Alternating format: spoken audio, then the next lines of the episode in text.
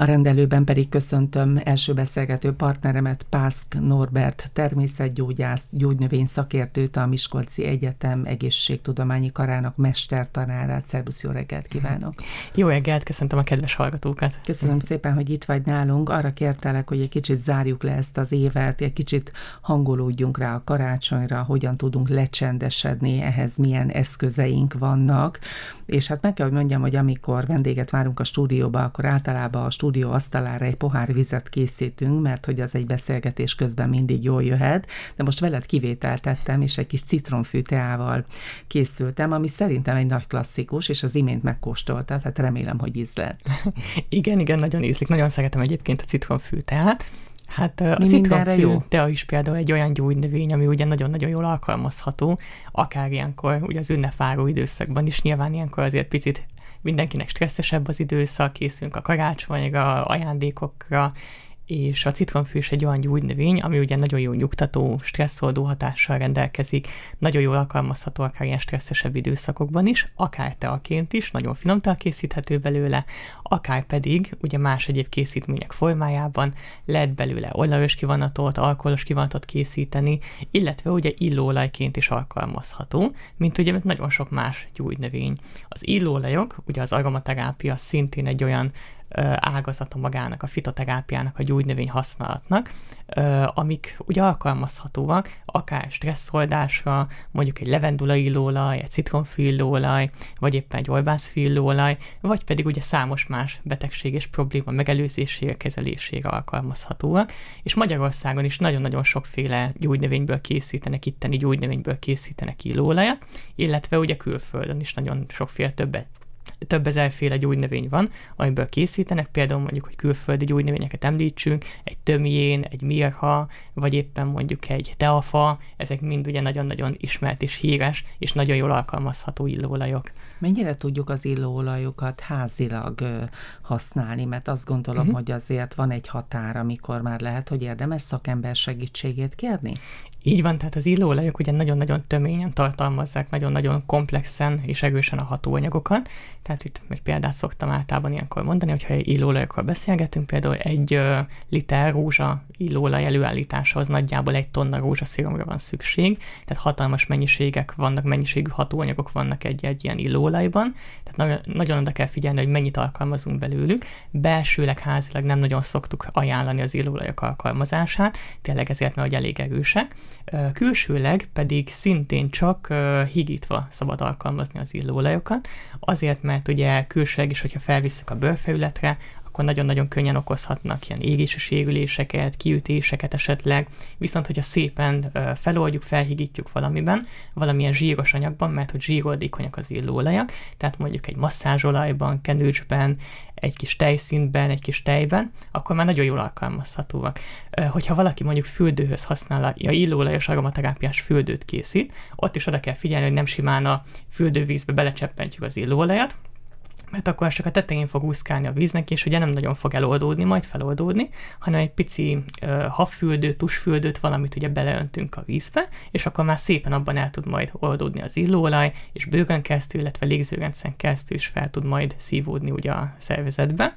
Viszont belsőleg inkább csak képzelt fitoterapeuta, vagy pedig aromaterapeuta alkalmazás ajánlja az illóolajokat, mivel hogy tényleg nagyon-nagyon erős hatásúak, és általában így kockacukorra csepegtetve, vagy pedig valamiben feloldva szokták belsőleg is használni, de pár cseppet, illetve külsőleg szintén, hogyha mondjuk egy masszázsolajba ö, szeretnénk belekeverni, akkor szintén pár cseppet, egy ilyen 6-7 cseppet szabad belecseppenteni, mert nyilván, hogyha nagyon erős, akkor okozhat mellékhatásokat. Melyek a karácsony illatai? Mi az, amit mi is otthon házilag el tudunk készíteni? Hát akár, hogyha illólejakat nézünk, akár, hogyha különböző más gyógynövénykészítményeket, akkor ugye nagyon-nagyon sok minden tartozik ide a karácsonyhoz, akár, hogyha mondjuk egy mézes kalás fűszerkeveréket nézünk, ugye például fahéj, gyömbér, szegfűszer, koriander, ezek mind-mind tartozhatnak ugye a karácsonyhoz. Mindegyiknek van gyógyhatása is, mindegyik ilyen fűszernövénynek, gyógynövénynek, illetve mindegyik ugye máshoz használható, akár főzésnél, fűszerezésnél is. Mondjuk egy fahéj nagyon jó vércukorszint csökkentő, nagyon jó emésztési problémákra, egy gyömbér szintén vércukorszint csökkentő, köptető, körgéscsillapító hatással rendelkezik, vagy mondjuk egy kardamon vagy egy szegfűszeg, ezek pedig fájdalomcsillapító, gyulladáscsökkentő hatással rendelkeznek. A szegfűszeg például nagyon érdekes szerintem. Egy trópusi kis szigeten volt őshonos, ahonnan nagyon sokáig nem lehetett kihozni, mert büntették azt az őslakók, hogyha valaki megpróbálta kicsempészni, és halálbüntetés átélte, és ugye évszázadokkal később terjedt el csak Európában és Magyarországon is a használata. És hogyan használjuk az illóolajokat? Mert azt mondod, hogy van egy bizonyos pont, amikor érdemes esetleg aromaterapeuta vagy szakember segítségét kérni. Készítünk magunknak otthon akár egy kis citronfű oldatot egész nap, vagy tehát milyen-milyen időközökben hogyan használjuk, hogy ne legyen az túl tömény, vagy akár ártalmas. Igen, többféle felhasználási módja is van ugye az illóolajoknak. Hát lehet például ugye belsőleg, ahogy mondtam, de ezt inkább csak ugye szakember javaslatára és segítségével. Lehet ugye külsőleg aromaterápiás fürdőként, bedörzsölésre, ugye pakkolásra, lehet például ugye illatosítani vele, lehet párologtatni vele, lehet inhalálni vele, tehát nagyon sokféle lehetőség van, viszont nagyon oda kell figyelni itt is a mennyiségre. Tehát akár még egy párologtatásnál is szintén, hogyha egy kis párologtatóba belecseppentünk, nem szabad túl sokat belecseppenteni, egy olyan 4-5-6 cseppet szabad maximum, mert szintén okozhat akár nagyon erős illat, fejfájást esetleg, hány ingert okozhat, tehát oda kell figyelni, hogy keveset, viszont az úgy nagyon-nagyon jó lesz, hogy a keveset rakunk belőle, és mondjuk tényleg egy citronfű illóla is nagyon jó stresszoldó hatású lehet, és szépen kitisztítja a lakást, és friss levegő lesz majd. Arra is oda kell figyelni, hogy itt két külön dologról van szó, tehát ugye az illóolajok, azokat házilag nem nagyon tudjuk előállítani. Tehát azokat ugye kémiai módszerekkel, desztillálással, extrahálással, és más egyéb módszerekkel tudjuk előállítani, tehát ezeket inkább ugye gyógyszergyárakban szokták előállítani, vagy éppen parfümkészítők szokták, viszont házilag pedig gyógynövényes, olajos kivonatokat tudunk például előállítani. Ez nagyon egyszerű, például egy összegyűjtjük mondjuk, ha a citronfűről van szó, összegyűjtjük a virágos hajtását, ugye nyáron, teljes virágzás idején, összeaprítjuk, beletesszük egy jól zárható üvegbe, leöntjük olajjal, valamilyen jó minőségű olajjal, például hidegen sajtolt extra szűz olívaolajjal, hagyjuk napon vagy tűzhely közelében egy olyan 6-8 hétig áz, ázni, majd leszűrjük, és akkor utána használható. Ez nyilván nem tartalmaz akkor nagy mennyiségű hatóanyagot, mint egy illóolaj, ez jobban alkalmazható belsőleg is, belsőleg naponta egy olyan egy-két teáskanállal lehet fogyasztani belőle, lehet például kenyérre kenni, az is nagyon finom, pirítósra, vagy éppen ugye külsőleg ezt is lehet masszázsolajként használni, és mondjuk egy citronfű ö, olajos kivonat, az például nagyon jó külsőleg helypeszre, nagyon jó például pattanásokra, tehát mindegyik uh, ilyen olajos kivonat más-más hatással rendelkezik, ugye külsőleg, belsőleg is. Léteznek ilyen párologtató készülékek. Azokba érdemes esetleg egy pici illóolajat cseppenteni? Hogyan válasszunk? Persze, persze, azt is nyugodtan lehet alkalmazni, és abba is nyugodtan lehet becseppenteni. Itt még, amit kiemelnék, hogyha valaki esetleg uh, inhalál mondjuk a, az illóolajokkal, akkor ugye nagyon fontos, hogy nem szabad közvetlenül a forró tea vagy forgó illóolajos tea felé hajolni, mert hogy nagyon könnyen megégethetjük a nyálkahártyánkat. Tehát erre oda kell figyelni, illetve ugye a ornyálkahártyát és, és a többi nyálkahártyát. Várjuk de... meg magyarul, még egy bizonyos hőmérsékletre ez a főzet igen. visszahűl? Igen, igen. Kamillával igen. szoktunk Kamillával ilyet, szokták, én magam igen. is, és tehát ez... forró nem nem, nem, forró nem szabad. Nyugodtan lehet kamillával, vagy más gyógynövényekkel is, illetve ebbe a uh, inhaláláshoz használt teába lehet cseppenteni szintén illóolajokat, és akkor nyilván még jobb lesz majd a hatása. Az illóolajokat azokat szintén lehet keverni egyébként. Ugyanúgy, mint a gyógynövényeket, a gyógytákat, itt is 10-20 féle illóolajat nyugodtan össze lehet keverni. Kaphatóak is egyébként boltokban, áruházakban ilyen illóolajkeverékek, illetve ugye önálló ilyen mono illóolajok is kaphatóak mindenhol. Egy picit, ha visszatérünk a gyógyteákra, ugye én egy citronfű teával kínáltalak, és hát be kell, hogy valljam, hogy nem teljesen egészséges módon ízesítettem, mert hogy kora reggel forrón egy kis cukor került bele, szerettem volna egy kis mézzel ízesíteni, de ahhoz ugye várni kell, hogy egy kis bizonyos hőmérsékletre visszahűljön. Szóval hogyan ízesítsük a gyógynövényteákat? Így van, nagyon oda kell figyelni, hogy hogyan ízesítjük, hogyan készítjük. Ugye a fémeszközt nem nagyon szabad használni a gyújta készítésekor, tehát ugye fémkancsóba, fémpohárba vagy termoszba nem érdemes beletenni, illetve fémszűrőt nem érdemes alkalmazni. A műanyag sem olyan jó, a legjobb az, hogyha valamilyen ilyen bambuszból vagy textilből készült szűrőt alkalmazunk, és az ízesítésnél is oda kell figyelni tényleg. Ugye a cukor az kevésbé jó a gyújtába, Abból például jó a, a nyilfacukor mondjuk, vagy a bajna cukor, de a fehér cukor az annyira nem jó, és így van, ahogy említetted is, ugye a, a mézet nem szabad, illetve a citromot sem szabad beletenni úgy a forró teába, mert ezeknek egy olyan 40-50 fok környékén elkezd lebomlani a hatóanyag tartalma, ugye a citromnak a C-vitamin tartalma, a méznek annak pedig a különböző enzim tartalmai és vitamin tartalmai, tehát nagyon oda kell figyelni, hogy hogyan alkalmazzuk, hogyan ízesítjük, és arra is oda kell figyelni, hogy mondjuk milyen mézet alkalmazunk. Ugye itt is az apiterápia, ami mészeti termékeknek a gyógy ö, gyászati felhasználását jelenti, és ugye nem mindegy, hogy mondjuk milyen mézet alkalmazunk, milyen betegségek esetén, ugye a tipikus akácméz, vagy a virágméz, amik nagyon ismertek Magyarországon, de ezek mellett rengeteg olyan ö, kevésbé ismert mézfajta van, amik szintén nagyon-nagyon egészségesek, és különböző betegségek kezelésére használhatóak. Van például galagonyaméz, gyermekláncfűméz, hajdinaméz, aranyvesszőméz, féle van, és ugye a többi méhészeti termék is nagyon-nagyon egészséges, a virágpor, mélypempő, propolis például, ezeket is érdemes alkalmazni. Maga a méz, az pedig több mint 70 féle olyan enzimet, vitamint, ásványanyagot tartalmaz, fehérjét, szénhidrátokat, amik nagyon-nagyon egészségesek a legtöbb hatóanyag benne az emberi szervezet számára, csak tényleg nem mindegy, hogy hogyan alkalmazzuk az apiterápia, a méznek a gyógyászati célú felhasználás, az talán egy külön fél órát is megérne itt a Csillagpont Rádióban, de szoktunk erről is természetesen beszélgetni. Én azt gondolom, hogy alapvetően azért eh, mi magyar emberek télen fogyasztunk több teát, hiszen eh, szeretjük, hogy meleg, kellemesen be van ízesítve, de a gyógynövényekre, a gyógynövényekből készült teákra azért az a jellemző, hogy ezt az év bármely szakában célszerű fogyasztani, hogyha hosszú távú hatást akarunk elérni?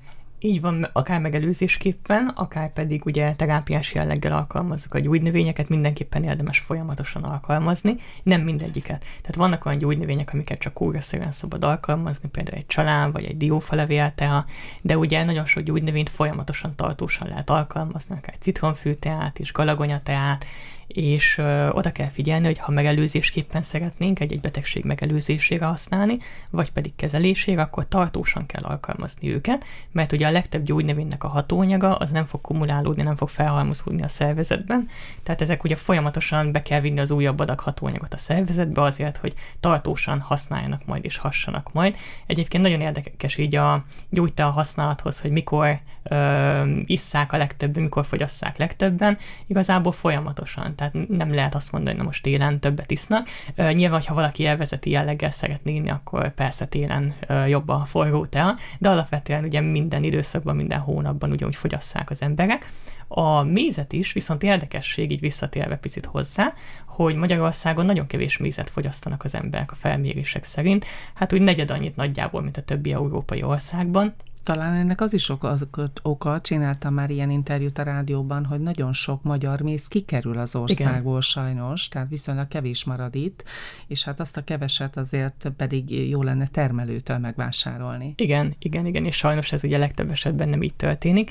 Egyébként pont most ebben a fél évben egy, egy hallgatóm a szakdolgozatát így méhészeti termékekkel kapcsolatban illetve és egy nagyon jó felmérést készített, és ott például megkérdezte az embereket, a kitöltőket, hogy a kérdőív során, hogy uh, hogyan teszik bele, milyen uh, állapotban ugye a teában vízet, és legtöbben azt válaszolták, hogy nem nézik azt, hogy na most lehűlte a tea, vagy nem. Tehát, hogy nagyon sokan nem tudják ezt sem tényleg, hogy Talán ne, az nem a szempont, hogy gyorsan oldódjon igen, fel, és gyorsan igen, igen, és legyen, de pont éppen rosszat tesznek. Igen, hm. igen, igen, tehát erre is tényleg érdemes odafigyelni, pláne, hogyha ugye gyógyhatása miatt szeretnénk használni a mézet. És nyilván nem mindegy, hogy milyen mézet, egy, egy teában, nem biztos, hogy éppen az akácméz való. Így van, így van. Mindegyiknek, ahogy említettem, más hatása van.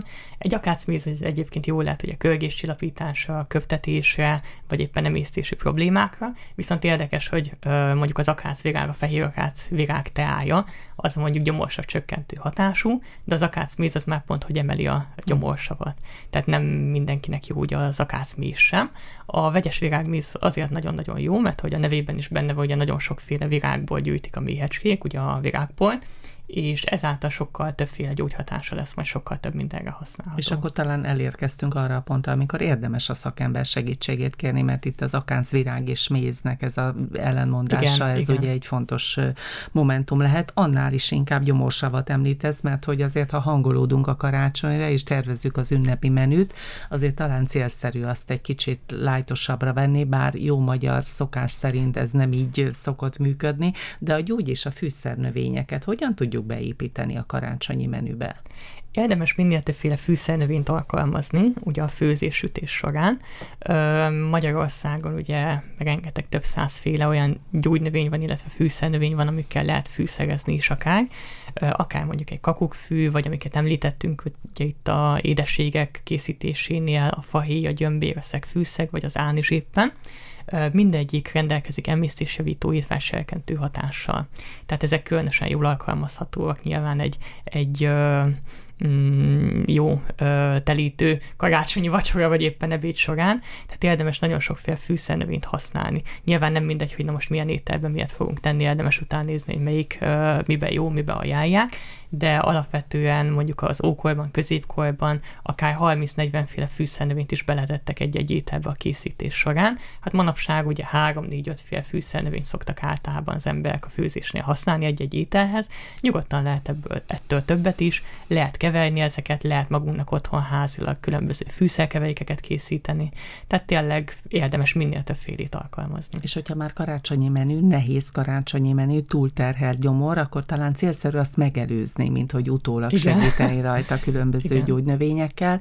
Azt mondtam ugye, hogy egészséges test, egészséges lélek volt korábban ilyen tematikájú előadásod Miskolcon, szóval, hogy a téli időszakban, akár a téli erdőben is lehet egy jót sétálni, túrázni, akár két főétkezés között, és akkor már tettünk egy előrelépést az ügy érdekében. Persze, persze. Tehát nyilván nem elég az, hogy csak gyógynövényeket fogyasztunk egy, egy betegség, egy probléma során, hanem ugye nyilván figyelni kell a táplálkozásra, a mozgásra, mindenre, és ugye nagyon-nagyon fontos az, hogy megfelelő sportot vagy mozgásformát végezzünk, akár tényleg egy túrázás is jól lehet, akár idősebbeknek is, de nyilván itt is meg kell azt válogatni, hogy na most mennyit sétálunk, illetve hogy fokozatosság meg legyen ugye a mozgásformának a végzésekor, mert nyilván, hogyha nem megfelelően, vagy nem megfelelő mozgásformát végzünk, választunk, akkor ugye nagyobb kárt is lehet okozni, tehát itt is érdemes kikérni nyilván szakértőnek a segítségét, hogy ugye kinek milyen mozgásforma ajánlott, pláne akkor, hogyha valaki már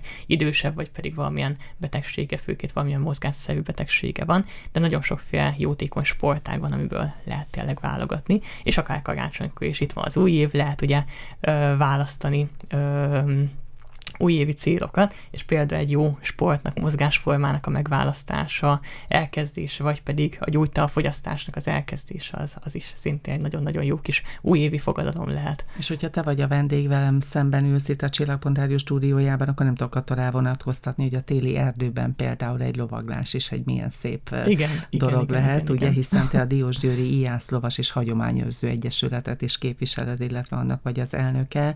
Hát az jut közben szembe, hogy itt azért hangolódunk az ünnepre, és hát sok mindent meg kell, hogy tegyünk ennek érdekében, és azt mondtad a bevezetőben, hogy úgy mutattalak be, mint a Miskolci Egyetem mestertanárát, hogy most az egyetemen van egy kis szünet, egy kis nyugalom, és aztán januártól kezdődnek a vizsgaidőszakok, illetve az államvizsga. Úgyhogy most egy kis pihenő neked is? Igen, igen, igen, így van, illetve tanulás a pihenő mellett, mert ugye én is most PHD képzésre járok, itt Miskolcon, gyógynövénytermesztő, termesztés és gyógynövénytermesztő vállalkozásokat vizsgálok itt a PhD kutatásomban, és hát nyilván itt tanulni kell azért a vizsgákra, illetve publikálni kell, de alapvetően most így van, pihenés van az egészségtudományi karon is, és a hallgatók készülnek ugye a vizsgákra, illetve mi pedig az államvizsgára készülünk, így van januárban majd a egészségturizmus szervező hallgatóknak az államvizsgájára, úgyhogy most így mindenkinek tanulás és pihenés van. És hogyan tekintesz 2023 elé, és azt tudjuk-e már esetleg a hallgatóknak mondani, hogy legközelebb akár egy előadás keretében hol lehet vele találkozni? Most talán ez is egy kicsit nehézkesebb, hiszen itt az energia válság miatt a Miskolci művelődési házak is zárva tartanak, javarészt ugye ott szoktál előadást tartani. Így van, a művelődési házakban most nem nagyon ö, vannak ugye programok, viszont ö, tavasszal, amikor bejön a jó idő, akkor mindenképpen tervezek majd gyógynövényismereti túrákat tartani itt Miskolcon, amire szeretettel várok majd mindenkit, ö, illetve ugye az egyetemen is folyamatosan készülünk, próbálunk minél több gyógynövényekkel kapcsolatos szakmai programot, illetve képzést elindítani, és ahogy már régebben is említettem itt a rádióban, ugye egy ilyen gyógynövény tanácsadó szakirányú továbbképzést tervezünk beindítani, ami reméljük, hogy hamarosan el is indul majd, és oda is szeretettel várjuk majd a, az érdeklődőket és a jelentkezőket. Mert hogy egyre nagyobb az érdeklődés a gyógynövények iránt? Igen, igen, ugye az egészségtudatosság, a természethez, illetve a gyógynövényekhez való visszafordulás, visszajutás, az ugye egyre népszerűbb Magyarországon és egész Európában is és mindenhol, és egyre többen alkalmazzák, illetve próbálják ki a gyógynövényeket, és ugye egyre népszerűbb maga a gyógynövény használat, a gyógynövényturizmus is, úgyhogy szerencsére egyre többen fordulnak hozzá, és elég nagy az érdeklődés, igen, mondhatjuk így a gyógynövények iránt. Talán legközelebb erről a szakirányról fogunk beszélgetni itt a Csillagpont Rádióban. Pász Norbert, természetgyógyász, gyógynövény szakértő, a Miskolci Egyetem mestertanára volt a Csillagpont Rádió vendége. Kicsit lezártuk ezt a 2022-es évet a gyógy gyógynövények segítségével egy kicsit hangolódtunk a karácsonyi ünnepekre. Köszönöm, hogy itt voltál, egész évben munkatársunk voltál, hogyha fogalmazhatok így. Köszönjük a szakértő tanácsaidat, és boldog ünnepeket neked, nektek is. Köszönöm szépen én is a meghívást.